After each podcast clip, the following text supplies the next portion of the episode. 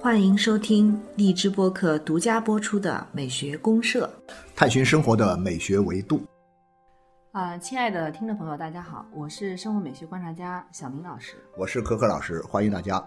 可老师，我们今天是一个青年人的节日，我啊们聊一个青年话题。跟我们没啥关系啊，跟我没啥关系了，我就马上中老年了。但是呢，我记得八十年代的时候，有一首很著名的诗，是一个将近五十来岁的中年人写的。啊，他说：“我是个青年。”就是那个时代的，我觉得那个时代的特点是说，甭管你多大的年龄，大家那种从精神状态上看，每个人都是年轻人。对，呃，所以说我觉得啊、对对对，所以我今天这个五四青年节的时候呢，我也觉得自己呃是青年其实那个从呃心理上，我一直感觉柯老师是青年啊，是吧？啊，都一样，都一样，都一样，非常有啊青年的这种活力。嗯啊，那然后我们如果讲一个人的个体成长的话，那其实我最近正好看到有一个大家的争论哈，啊，就是最近关于这个文科生、理科生的那么一个争论是吧？哎，就是我到底是成为一个文科青年呢，还是一个理科青年？但是好像说整个社会整体的价值观是向理科生倾斜的。啊，是的，是的，啊其实文科生很郁闷的。对啊，其实像像我们这样，我们在华南理工大学里面教文科，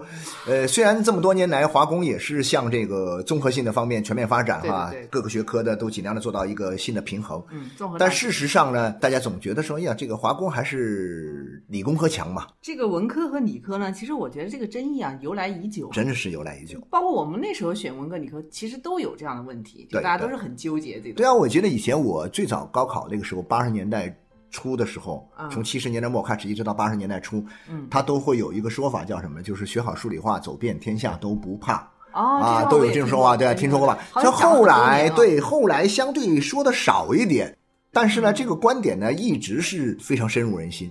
虽然大家不说啊，不直接这么说，但是有更多的另外一层意思的表述呢，其实都跟这种观点是非常的吻合的，非常像。哦，那那这样讲，你看啊，我们这个时代变化其实还是很快，很快的啊。那么三十多年过去了，好像还是数理化走遍天下。也就是说，所以说这就关乎到我们的教育。我们在大学里面教这么多年书，嗯其实一直以来都会有这样一个呃一个小的困惑，或者说一直以来都会遇到这么一些问题。别人经常就会说。啊，你在大学里面是教什么呢？比如说啊，我说我是教什么什么的，别人说啊，那你是教哦，这是文科吧？我说是啊，文科。他文科那个学生啊，对啊，你们招的学生多吗？啊，然后或者会说，就是他们出去以后能找到工作吗？对对就就一直会有这种困惑。嗯一直是有怀疑，对对对，然后呢，你最后弄下来，弄得我们这样老有人这么说，说的我们自己工作起来，我们上课上起来都心里有点没底了那种感觉啊。好家伙，我们忙活半天，就出去的学生这个前途未卜，生死未卜这种感觉哈，嗯。啊，确实是蛮焦虑的啊。对，所以今天我们可以就文科理科这个问题，或者说文科生有什么用这个问题，我们来聊一聊哈。对，好好聊聊。好的。好的有没有一个什么音乐呃，有有音乐，我想给大家听一首这个勃拉姆斯的音乐。啊勃拉姆斯。勃拉啊对勃拉姆斯呢，是他有一首这个叫《学院节庆序曲》，是专门写给大学的啊。那这个德国大学呢，授啊布雷斯劳大学这个大学呢，它授予这个勃拉姆斯呢这个哲学博士学位啊，名誉哲学博士学位。嗯然后呢，因为勃拉姆斯他也没有经过科班大学毕业嘛，但是呢，他学校因为他取得了成就，成就很高啊，成就很高啊，音乐的这个成就特别高，所以呢就授予他一个哲学博士学位。那么他当然很高兴的接受了这个学位，嗯然后他为了表示对这个学校授予他学位的这件事儿的一个感谢，嗯所以他专门写了一首这个作品叫《学院节庆序曲》啊，哦来答谢啊这个学校对他的器重啊，然后也呢。表达了他对大学教育、对学院教育的一种理解和某种理想的寄托。哦，那挺好，那很啊，符合我们很符合我们今天聊的的这个东西嘛？对，对对对，那我们要不先我们先听一段哈，嗯我们先听段前面的啊，听听这段的开头啊，看看他怎么样把这个嗯学院的节庆活动的这个气氛嗯，带进来。嗯，好的。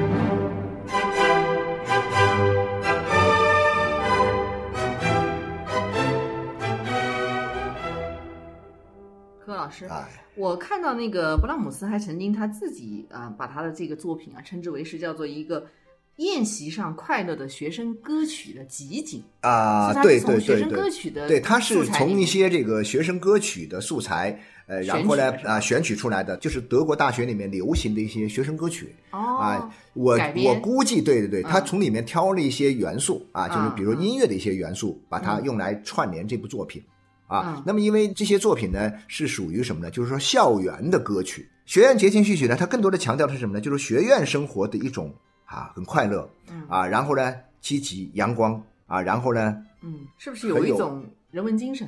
那么这就是勃拉姆斯所理解的，就是说勃拉姆斯的，他所理解的大学就应该是一个什么样？一个很快乐的地方。我们在一个大学里面很快乐的去获取知识，很快乐的成长。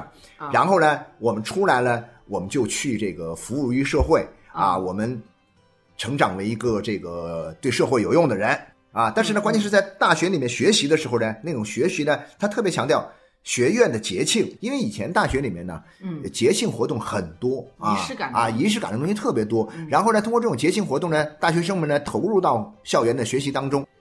呃，虽然有各种各样不同的专业，但是他们可以共同沐浴在校园的这种人文的这种精神和情怀的这样一种氛围之下，嗯嗯啊，完成自己的学业，最后成为对社会有用的人，走向社会。啊是没错，其实我看到他自己对他作品这个介绍的一些背景的时候，嗯我就感觉他这个里面其实是想要表达有一些这种大学教育的一种人文精神的没错，没错，没错，没错，没错。所以感觉还是蛮呃蛮洋溢着他的一种这个心境在里面。对着他的心境，就是说，你想想，他是一个按我们今天来说哈，就是说，啊，勃拉姆斯，呃，勃拉姆斯他这个学音乐啊，今天是属于艺术生，艺术啊，属于艺术生。如果他读大学的话呢，可能是要读艺术生，嗯可能要去参加艺考。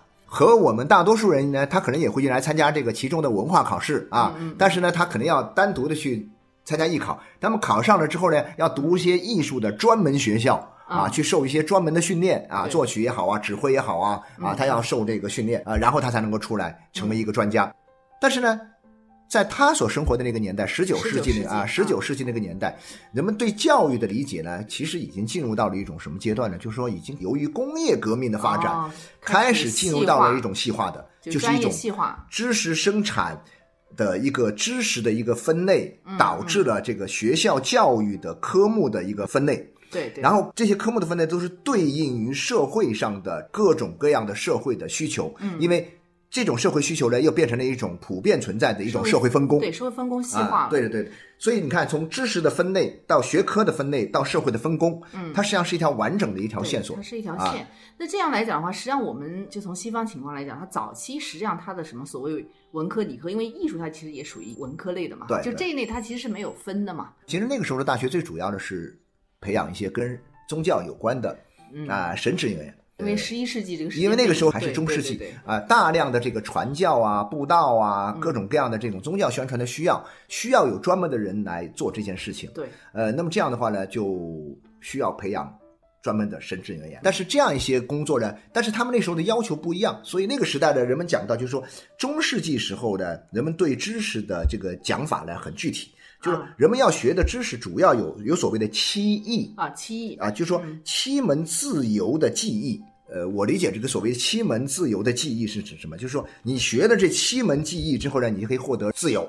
那么这个又有一个说法叫自由对对对对对对对，把它分成三学、啊四艺。三学呢更偏重于一些基本的、带有理念性的一些东西，啊。呃，就是方法论的一些东西。哦。啊、你比如说这个语法、啊。修辞和逻辑，这是三学。啊啊。啊，三学。就说是所有的人都必须要学的三门课程。嗯，然后呢，再往下呢，思义呢，它可能会要求大家有所啊、吧？有所这个偏重。啊、嗯那就是天文、音乐、算术、几何。嗯，具体一些啊、更具体一点。那么这样加到一块儿呢，就一共是七门啊，就叫七艺。没错。那所以那个时候呢，这个七艺呢，其实在整个当时的大学里面，或者说当时的这个学员里面，或者说学校里面，嗯，它是属于一些我称之为叫基础教育，是学校里面的基础教育。有点像现在的通识教育，有点像现在通识教育，嗯嗯就你只要进大学的人都必须要学，学完了之后，在这个基础之上，我再来专门去研习一些更进一步的学科，比如说像哲学，或者说像是呃更高级的一些学科，或者说宗教的神学啊，很多这个方面的学问。嗯嗯，当然，最终这一切都是围绕什么呢？都是围绕这个对上帝的信仰啊，围绕这个宗教信仰来进行的。但是你就会发现，这里面的很多的这个学术，所有的往下学的这些内容啊，都必须什么呢？都必须从这七门课开始。嗯啊所以这个时候他其实没有像我们后来没有啊这种所谓的文理的这没有种具体的专业分类。文理分类其实是什么呢？大概是在就是十七世纪、十八世纪以后的事情。就还是要等到社会的这个就是社会分工出来了，工业革命尤尤其是工业革命出来了，对工业革命出来追求效率，啊，效益的实现，它靠什么呢？靠这个清楚的分门别类，专人干专门的活儿，对然后呢，把大家全部拼凑在一个流程当中，这样的话呢，效率就会巨大提高。对，啊没错没错。所以现在我们社会里面，基本上大家一讲文科、理科，这都是指的我们就是说，比如说你考大学的时候，你就就已经开始有一个有有一个这样的，没错，对，大家就分路了嘛。你就高一进去还不分，到了高二就已经分到文理，就要分了啊，或者说艺术你就要分啊。包括现在虽然已经高考有一些改革，现在像我们像广东是这样改革嘛就是不是像传统意义上文理，但它还是会有一个偏重。比如说你是选物理的还是选历史的，啊，其实也是，我觉得它的本质上还是文理的一个意思在里面。没错，没错，没错，没错。嗯把艺术整个一分开，分走之后，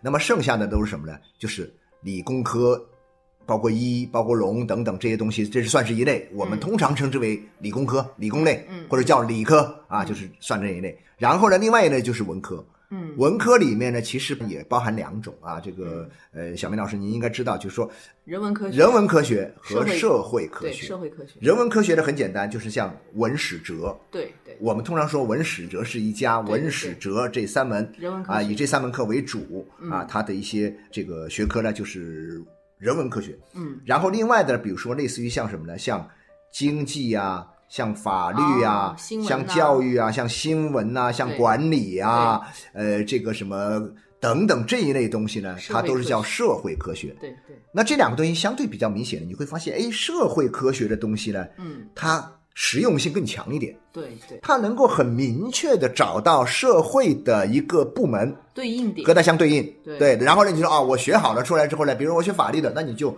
从事跟法律有关的各种各样的工作，那这个工作是可以对应得到的。嗯那如果说这个社会里面这方面的需求量大，嗯那然后我们这方面呢，这个学科的这个学生呢，他毕业出来之后就很好找工作，对吧？就很好找工作。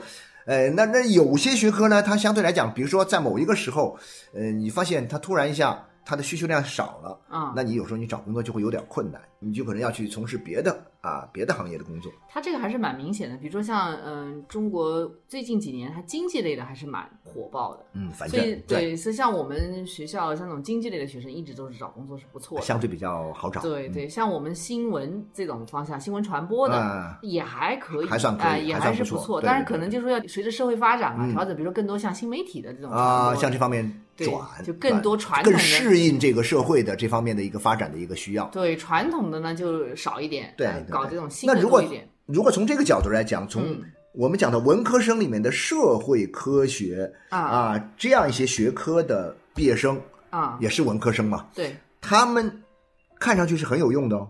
是啊，所以啊看上你说文科去很有用啊有没有用？这个就要先把这个文科这个对，概念要梳理搞清楚？就是说，其实文科至少从现有的学科分类讲，一大部分的文科生是相当有用的啊，就倾向于社会科学这个啊，社会科学啊，就这包。括像法律的这种专业人才对对对，那还是都是很有用。但是有些方面我也觉得很奇怪，就是有些东西其实很难说去简单的去寻找学科和社会需求之间的一个对应关系。嗯呃，比如举个例子来说哈，就是我以前在媒体工作啊。啊，媒体工作里面，那这个是媒体哈，但事实上我这个杂志社里面嗯。学新闻毕业的嗯，凤毛麟角，对呀，就是有这个凤毛麟角。然后我跟您说很有意思医生。啊。你们喜欢呃，我不是我喜欢什么，反正当然，我首先这个人来我这儿工作啊，啊。比如说我把他招进来，呃，其实我看的是什么？最终看的是他文章写的好不好嘛，啊，他能不能能写作能力？再聊看这个人脑子好不好使嘛，啊，就哦就这么，然后我们招思维，然后我一看他的简历会把我吓一跳。我们这里面有学什么的哈？最神奇的是，我们这有一个哥们儿是学的是妇科，妇产科，就是医学方面医学是武汉同济医科大学的妇产科的啊这个本科生。你们怎么会招进来？但是因为他自己他在以前在另外一个媒体里面是写房地产这方面的这个文章，哦而且他还写诗，写的很不错。嗯，然后跟他一聊，哎，发现这个人很适合做传媒。嗯，但是后来就说，那你还要补一个手续，把你的一些简历拿过来啊，然后呢，叭叭叭叭，我们还要做一个备案。然后一看简历，把我吓一跳，我说你是学妇产科的呀？他说是啊。但是呢，我我已经在媒体工作过两年，在其他那个媒体，我们等于把他从其他的媒体挖过来的。哦，但我们还有什么人呢？比如说，我们还会有这个北大光华学院毕业的，我们有好几届北大光华毕业生，嗯，都在我们这儿当记者。然后呢，他实际上他从事的记者行业，他也没有说我只是去报道经济类新闻。嗯，我们这有一个北大光华的这个毕业生，他是个狂热的这个娱乐发烧友，哦，对娱乐圈的事儿门儿清。啊，然后呢，后来在娱乐报道方面呢，还是蛮厉害的。这个对应关系，我觉得其实是，嗯，并不是像人们想象的那么简单啊。是，所以我想到一个问题，柯老嗯师，其实当我们今天来聊这个文科生、理科生啊，文科生有没有用这个问题的时候，其实它还是涉及到有情境，就是我们文科也好，理科也好，它其实总有一个个体的和一个社会的这样的一个对我有我有对我有对吧一个这种感觉哈，我啊觉得就是说，你觉得说是文科生有没有用，或者说理科生有没有用？如果你这个人没有用，那都没用，甭管你学文科还是学理科，你都没用。所以这就涉及到一个个体的，这就是我们讲的，就是一个你个体的成长是不是靠谱？你是不是一个学习各方面能够全面发展的人？嗯比如说，你是否具有一个很，呃，在学习的过程当中，你学到了一些很好的一些方法，嗯啊、你会独立思考问题，你有批判性思维的这样一个习惯，嗯呃，然后呢，你观察力很强，嗯然后你的表达、你的写作能力也很好，嗯然后你的对专业里面的很多问题的认识也非常的靠谱。所以它前提是，首先你得是一个全面的人，你全面就是个体，对吧？对对从个体自我成长来讲，你这个人首先是一个相对全面的人。你即使是学理科的，比如说你学计算机的，哎，但是你写作也还不错，对所以与人沟通也对对对，所以我就这样想，就说其实这里面又折射出了啊我们现在为什么培养不出那么多相对比较全面的人呢？原因是什么？我们现在的这个培养的体制有通识教育啊有问题有问题。没错，通识教育有问题。所以柯老师，我想补充一点，就是刚才我们不是在说这个文科有人文科学和社会科学？对对对对，我们专门讲到，哎，社会科学对应的就有很多社会好像非常领域啊，很多的不同的这个部门啊、呃岗位啊，就岗位具体。很对应啊。然后我们就说，哎，那这个肯定是有用的。那反过来，人文科学是不是就没用呢？就似乎没有啊，那未必是这样。中文、历史啊、哲学哲学有用吗？有用。我先那个说一个很奇特的例子哈，我看见这个消息的时候，我当时也是吓一跳。嗯呃，是大概七八年前还是多少年前？南京大学的一个老师在微博上啊，南京大学这老师是外语学院的英语系的老师，他是微博上的一个小网红，啊他就发了一张什么呢？发了一张他们南京大学的历史系的那一届的毕业生哦他们的去向，哦结果大概有七成的人，您猜去了哪里？我都就很惊讶。他说读研的读研，留学的留学，哈，南大都是高人呢，高人嘛。然后对，然后他的历史系里面的那些历史专业的学生啊，他历史系很强，很强，他是历史嗯。那我们突然想，哦，历史系去历史研究所呀，去博物馆呐，没有那么多历史研究所呀但没有那么多。但他事实上去了哪里？将近七成还是六七成吧，全去了投行。哦我也怀疑经济学领域到了那个里面去了，所以大家就会觉得很奇怪，说你们学历史的人怎么跑去投行了？去摩根斯坦利啊，去这个什么，甚至去一些这个会计师事务所啊，哇，这好神奇！但是呢，人家就去了呢，人家还是抢着要的，嗯嗯嗯，所以我就会讲到有这样一个呢，那我们只能说，哎呀，南京大学的这个它的教育还是很不错的，嗯嗯。虽然是历史啊，这么一个看上去是很偏的、很冷的，嗯。又没有什么多少实际用处和对应于很多实用单位的这么一些啊。专业，但是呢，他在学校里面可能他学习上呢，在学制啊，在学习的这个科目的安排啊，相关的教育的资源的这种匹配方面啊，可能确实做得比较好。它其实是这样，文史哲对应的就是我们刚才讲的这种通识教育。对对对。通识教育呢，它其实对于一个个体的自我成长来讲是非常重要的，，但是我们今天中国的这个高校里面的通识教育啊，其实根本就不通，非常薄弱。非常的不具有普遍性，对，而且这种普遍性呢，它又不具有，甚至它不具有一点强制性。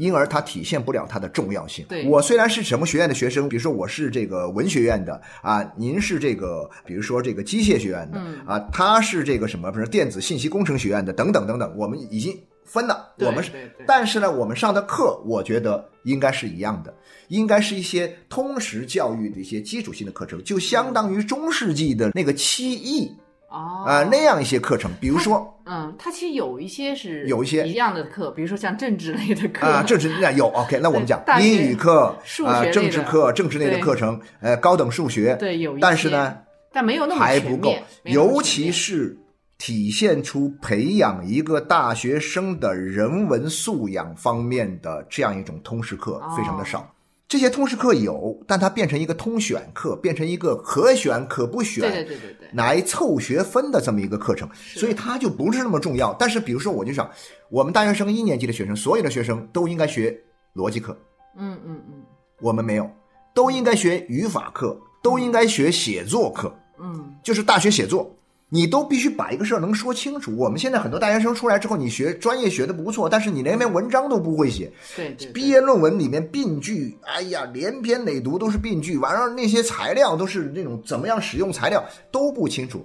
对，反过来讲呢，就是哪怕你是文科进来的，其实你也需要一些偏理性方面的这种通识课。对啊，你比如说大家都要学点几何学对啊，或者高中啊逻辑学有点数思，维你有数理逻辑。我以前在江西大学这个教书的时候特别有意思，啊我们有一个同事，我们一个同事呢，他个人爱好，嗯他特别喜欢逻辑，然后他他是个中文系的老师，嗯但是呢，他特别这个自己拼命的研究钻研数理逻辑，啊，他居然跟那个我们中文系的学生开什么呢？开数理逻辑的这个选修课。结果呢，人虽然都不多，但是我当时听说啊，那些学数理逻辑的这些呃学生啊，嗯嗯。个个都觉得说，他们甚至都有这种说法，说读了四年大学，突然发现这个数理逻辑这门课是最难学的，但同时又是学下来之后又发现是最有用的。啊，最好用的，因为他教了他一一套训练，非常抽象数理逻辑的这个训练方法。训练逻辑但是呢，数理逻辑之前还有形式逻辑，对吧？这种形式逻辑呢，我们都没有学，我们都不学，大学里面都不学，我们只是哲学系才开逻辑课。嗯，啊您讲的这个确实很有道理。就是说，我们在评判一个文科、理科有没有用的时候，它首先前提是你自己是不是一个合格的呃，这个全面的人。是不是个有用的人？对。你根本就你你没有把自己培养成一个有用的人，，先不管文还是理，但是不管文理。但是最起码的这些，就是说，作为一个有用的，您说有用的人哈，我们说全面的人，你一些基本的能力，比如说你写作能力必须要具备啊，啊，你的逻辑与理性、人沟通的能力。与人沟通的能力，对。啊，还比如说像有一些这种分析问题的这种能力，对啊，甚至还有一些基本的动手能力。对，这些其实就是说，它应该是不管你文还是理，你其实都应该是基本具备的的。那大学教育里面这块可能是薄弱一点。对对对对，那然后如果说我们都有这样的能力之后啊，我们再来往这个专业性上走，这时候就分文和理了。嗯对对对。哎，那然后柯老师对您您您觉得这样分以后，是不是说理科还是会占有呃，绝对的优势？那是那，因为我们今天的社会发展，啊，这就是由社会发展所决定的。啊就说我们突然我有这样一个，我有没有一种社会适合我们这种专业性更文的人呢？呃有有有，就是这个社会发展到了高度发达的文明阶段的时候哦，啊，那种就是享受性的啊，那种精神性的啊，嗯这种人文科学层面上的这些知识啊，这些能力就会得到广泛的应用。嗯，现在还没到吗？嗯，我觉得现在还没有到，但是呢，我们经过了这样一个阶段，我觉得说人类文明发展呢，就是在很多时候看哈，嗯，呃，它大概经历了三个这样的不同的阶段。嗯第一个阶段是什么？就是说，通常我们讲的就是一个属于开创性的、构建性的，或者说革命性的一个阶段。哦，这个阶段里面呢，什么人有用呢？我认为是文科生有啊，用。我也觉得是文科。文科生有文科生，类似于像马克思、恩格斯他们提出了很多的关于未来世界发展的很多的构想，对，然后呢，我们通过我们的革命去，通过我们的创新去什么呢？去实现它。对，像礼崩乐坏的时代啊，礼崩乐坏的哎时代就都需要思想家对思想家，嗯思想家们指明未来发展的方向，对这都是文科人啊，文科的人文科人嗯干的事儿，就是琢磨一些这种事情。对然后呢，到了这个社会呢，开始哎，进入到一个发展阶段的时候，建设，建设发展阶段的时候，嗯，那么这个时候呢，理工科的人就上手了。啊，哎，怎么盖房子啊？怎么造汽车呀？造地怎么铁造地铁呀？对哎，都是工程啊、技术啊、啊、桥梁啊桥梁这些东西，他们都要派上大用场。大建设相反的，文科这个时候呢，就是打打边鼓了。啊，你比如说你造个房子，那我们科生生出来说，哎呀，这房子造的好看，多么符合美学原理，如何如何，是吧？然后你这个桥啊，除了这个工程力学方面各个方面没问题之外，我还有美学方面的探讨啊。对对对我让你那个桥能够造的不仅实用，而且更好看呐、嗯人们觉得很舒服啊。你建一个城市，你建得更加的符合人性化呀，嗯，对吧？那这些东西都是文科人在里面敲边鼓啊，起推动作用也。非常重要。啊，也非常重要。但是呢，你就好像说我搞建筑的人，你光把一栋房子造出来有啥用呢？可是呢，你还得把这个房子的建筑的美感，你要把它搞出来呀，哎，看着要舒服啊，愉悦呀，嗯啊，然后呢，等等哈。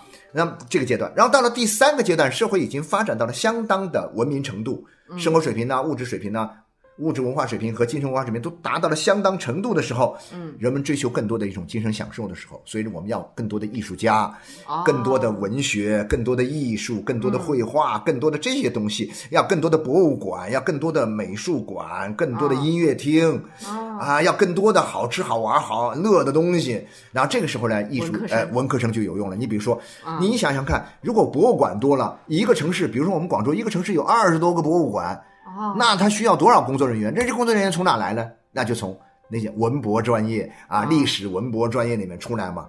那就需要这些人呢。那相反的，我的也不需要盖太多房子了啊，我的房子都已经盖差不多了，人口可能增长也没那么快的情况之下，那我们那些建筑系、建筑学院的，或者说那些呃土木工程的啊那些人呢，做工程那些工程的人呢，相对来说他们就会慢慢的呃缩小一些规模。哦相反的，文科生的需求量就会变得更大，对不对？嗯没错啊，它一定是这样一个概念。没错，这就是从社会的需求，这是从社会需求来讲这个功能性上来讲，没错没错对，但这个呢，它并不妨碍我们之前讲的人的一个个体的自我成长。那是一个前提，我认为其实是一个前提。我也觉得是前提啊，就是说，因为我们讲的，就首先还得让自己变成一个有用的人。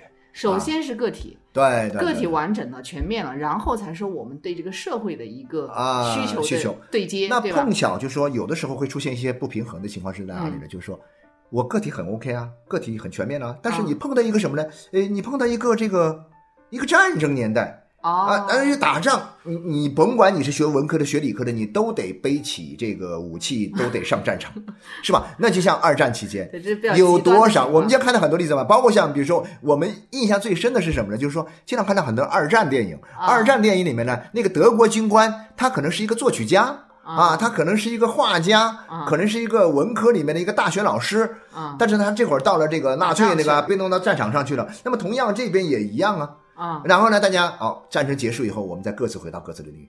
对，所以它是一方面就是说是个体自我成长之后面向社会的一个需求，另外一方面就还存在一个社会变化社会本身发展变化，对所以我觉得我们今天这个阶段呢，可能还是处于一个发展和建设的阶段，对，还没有完全到达。当然，有些地方已经到了，比如说一些嗯。一线的发达的城市、沿海这些城市，它已经到了一个很高级的这个博物馆比较多的啊博物馆比较多啊。然后呢，这个人文活动啊，各种各样的这个需求啊，城市。呃，也比较大的时候，这个时候呢，其实文科生的用武之地还是会大一点。嗯，大部分的地方来看呢，可能还是还是更多需要理工科的对啊，就是学医的呀、学理工、学工程的呀，不能够就是这么简单的用有用或无用来对对衡量，对对对吧？就有的时候呢，你现在社会发展到某一个阶段的时候，说我不需要某些人，嗯其实这个可能某些时候反映的是这个社会本身出了一些问题。嗯嗯就社会发展，你社会发展也会有畸形发展的。嗯，你过于偏重于某一个方面，以至于导致了那些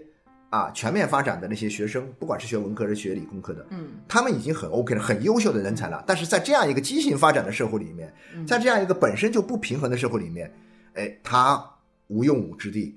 所以呢，这个时候我们讲的社会本身也需要不断的去优化自己啊，化优化自己的这样一种。而且无论社会环境怎么变化，就是像刚才我们讲的这种个体的一个完善和嗯自我成长是前提。对对对，对，你只有这个先把它做好了，你才能够去考虑下一步没错没错没错，社会需求的一个对接，你现在就？断然的呃否定文科有没有用，理科有多大用，这个啊东西我觉得是很不科学的。最后我们再听一下呃听一下这段曲子的后面这一部分哈、然后呃祝大家这个五四青年节快乐啊！好，节日快乐，谢谢大家，。谢谢，再见。